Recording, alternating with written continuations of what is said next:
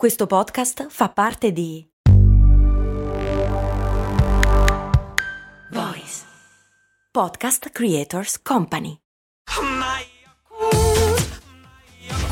Se a volte ti senti così, ti serve la formula dell'equilibrio. Yakult Balance, 20 miliardi di probiotici LCS più la vitamina D per ossa e muscoli. Bella questa. Il patron Giorgio mi chiede da dove viene il gesto di incrociare le dita per scaramanzia e perché si usa anche per annullare, tra virgolette, un giuramento. Cose molto, cose molto, cose molto umane. Ci sono due origini del gesto di incrociare le dita, non due teorie, proprio due origini diverse che alla fine si mischiano. E incrociare le dita è abbastanza universale, abbastanza nel senso che nel mondo occidentale bene o male si capisce cosa stiamo facendo. In genere è per portarci fortuna, ma è ovviamente anche per dire una cazzata senza sentirci in colpa. Bah. Ci sono altri posti dove il gesto è completamente diverso, tipo in Vietnam è un insulto, una roba volgare, perché le dita incrociate s- sembrerebbero, con molta fantasia, una vagina. E quindi è di conseguenza una cosa Brutta? Perché dovrebbe essere una cosa brutta? Comunque, tornando a noi, allora, le origini sono due, dicevamo, e poi c'è un superpotere delle dita incrociate che vi dico alla fine. La prima origine è pagana. Le civiltà anglosassoni e celtiche avevano tutta una fissa per gli incroci, nel senso che avevano in realtà una fissa per la geometria e sostenevano che i desideri risiedessero negli incroci delle linee, per cui quando si sperava di fare qualcosa o quando ci si proponeva di fare qualcosa in cui si sperava tanto tanto tanto, si faceva il gesto di incrociare le dita ma con un'altra persona, si incrociavano gli indici come se dovessi ag- agganciare qualcuno, ok?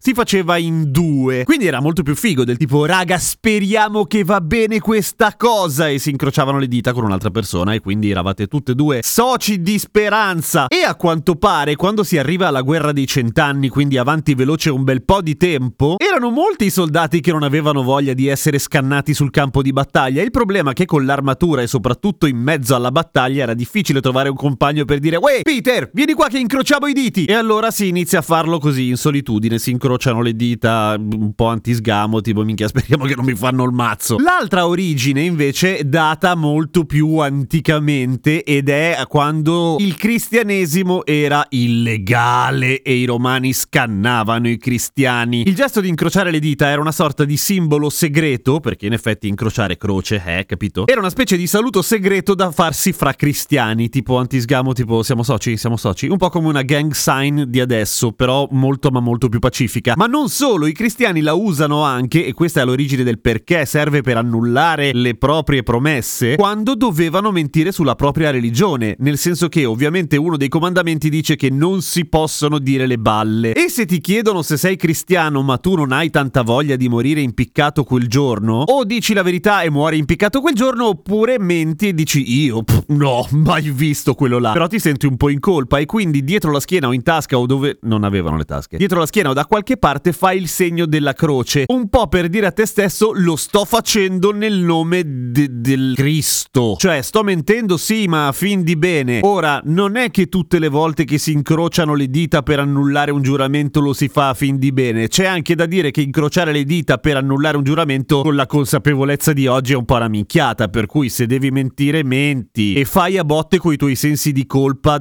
a persona matura. Il superpotere delle dita incrociate invece è una figata che è emersa a un certo punto da una ricerca scientifica molto recente invece del College of London che dice che incrociare le dita avrebbe un blando effetto analgesico, nel senso che incasina il modo di recepire il dolore del cervello, per cui se ti fai male e incroci le dita dovrebbe servire a sentire meno dolore. Recentemente non ho avuto occasione di farmi male, ma prometto di incrociare le dita la prossima volta che tiro una capata da qualche parte, cosa che mi succede abbastanza spesso. Provate anche voi e fatemi sapere se quelli del college di Londra dicono le cazzate. Magari hanno fatto la ricerca e poi hanno incrociato le dita. Dovevi farla, eh? Sì. A domani con cose molto umane.